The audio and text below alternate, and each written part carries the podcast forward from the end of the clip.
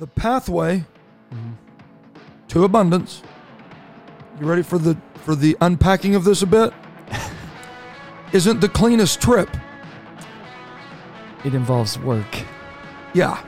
Those work boots. Yeah. oh, they're awful muddy.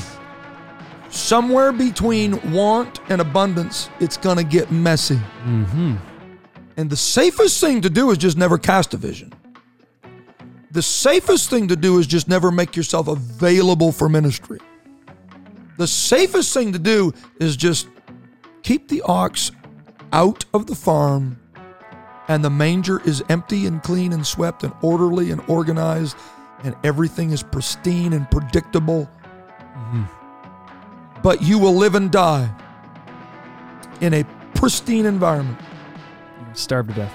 But if you want abundance, you have got to have an ox. Hmm. It is the strength of an ox that brings in the abundance of crop. Hmm.